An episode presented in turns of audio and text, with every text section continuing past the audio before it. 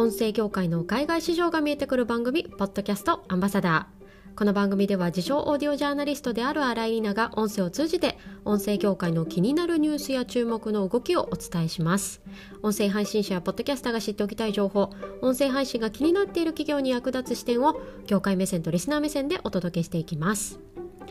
えー、さて今回は共同運営しているコミュニティ音声とビジネスを考える会。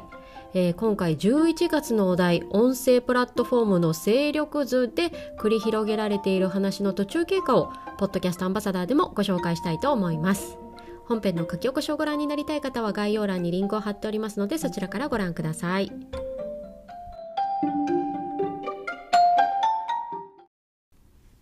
さて今回はコミュニティ音声とビジネスを考える会の中で今月どのようなディスカッションが進んでいるのかご紹介したいと思うんですが2021年11月のお題は音声プラットフォームの勢力図です。ちょっと仰々しいタイトルなんですが実は今年の秋国内の音声業界で大きなニュースが次々と起こりました。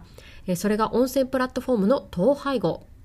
中国発の音声配信プラットフォームヒマラヤの音声配信サービス縮小の発表が9月そして翌月10月には YouTuber マネジメント事業を行う UM 株式会社の音声配信サービス REC の事業譲渡まあ、各サービスを利用していた、まあ、配信者の方だけではなくってリスナーの皆さんもとっても驚きだったのではないでしょうか。ではそんな動きが著しい国内の音声プラットフォームの勢力図をテーマにディスカッションを始めました。えー、まずしたのはアンケートです。まあ、今、メンバー内、そしてツイッターで皆さんがそもそも、ポッドキャストと音声プラットフォーム、どっちで配信しているのか、アンケートを取っていきました。結果はですね、僅差で、音声プラットフォームを使った配信が多いという結果になりました。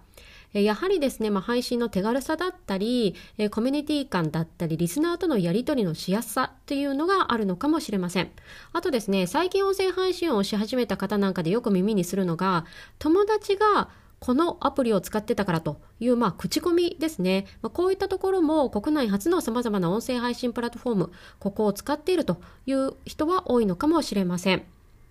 さて最初に言いましたアンケートはですね実は配信者目線でどんな媒体を使っているのか聞いてみた結果になるんですがでは反対にリスナー目線ではどうなのかこちらもメンバー内で聞いてみました。するとですねやっぱり選ばれた人ということで情報を仕入れるとなれば Voicy。こういう意見がまず出てきました。これ、まあ、そもそもの Voicy のプラットフォームと他の音声配信プラットフォームとの大きな違いになるんですけれども、それが配信者が審査制というところです。まあ、 Voicy では誰でも配信者になれるわけではないというのが、まあ、有名な話なんですが、数字で言うとですね、配信者は今、1000人をやっと超えてきたといったところだそうです。でそれに対するですね、 Voicy の月間利用者数 MAU というのは今250万。これ、えー、先ほどの1000人と単純計算してみるとですね、配信者1人に対して2500人のリスナーがついているという、まあ、換算もできる数値なんですけれども、これ結構すごいリスナー数ですよね。私も、まあ、ありがたいことに、 Voicy の英語ニュース、 Voicy News Brief を毎週担当させていただいてるんですが、その再生回数と、まあ、個人のこのポッドキャストの再生数、桁がやっぱり違います。まあ、プラットフォームにですね、よりすぐりの配信者によるよりすぐりの内容というようなブランドがついているからこそ、このようなまあ母数が大きいプラットフォームとして Voicy が定着しているのかもしれません。ちなみに、 Voicy でも配信されているインフルエンサーのイケハヤさんもですね、放送内でプラットフォームの統廃合が進んだこの秋、やっぱりもう Voicy 一択でしょうというようなことを言われていらっしゃいました。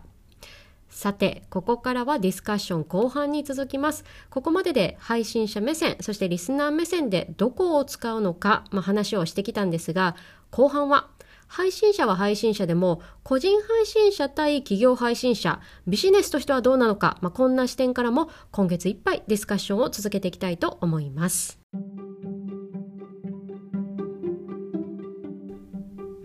さて、今回はコミュニティ、音声とビジネスを考える会の中でディスカッションを進めている音声プラットフォームの勢力図というお題、どんな意見が飛び交っているのか途中経過をご紹介しました。えー、このエピソードを聞いてくださっている皆さん配信者の方はどこを使ってますでしょうか？そしてリスナーの皆さんはどこに聞きに行ってますか？ぜひ皆さんのご意見ツイッターでですねアットマークリナアライレビア RINAARAI LEVIA こちらまでお待ちしております。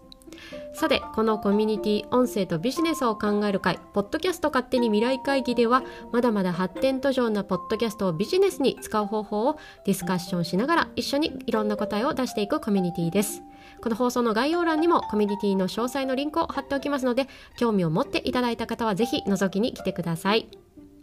今回のエピソードの感想は書き起こし配信をしているノートのコメント欄やツイッターにてお待ちしております。そして今回の放送が役に立った面白かったという方はぜひ Apple Podcast や Spotify からのフォローやレビューも嬉しいです。どうぞよろしくお願いいたします。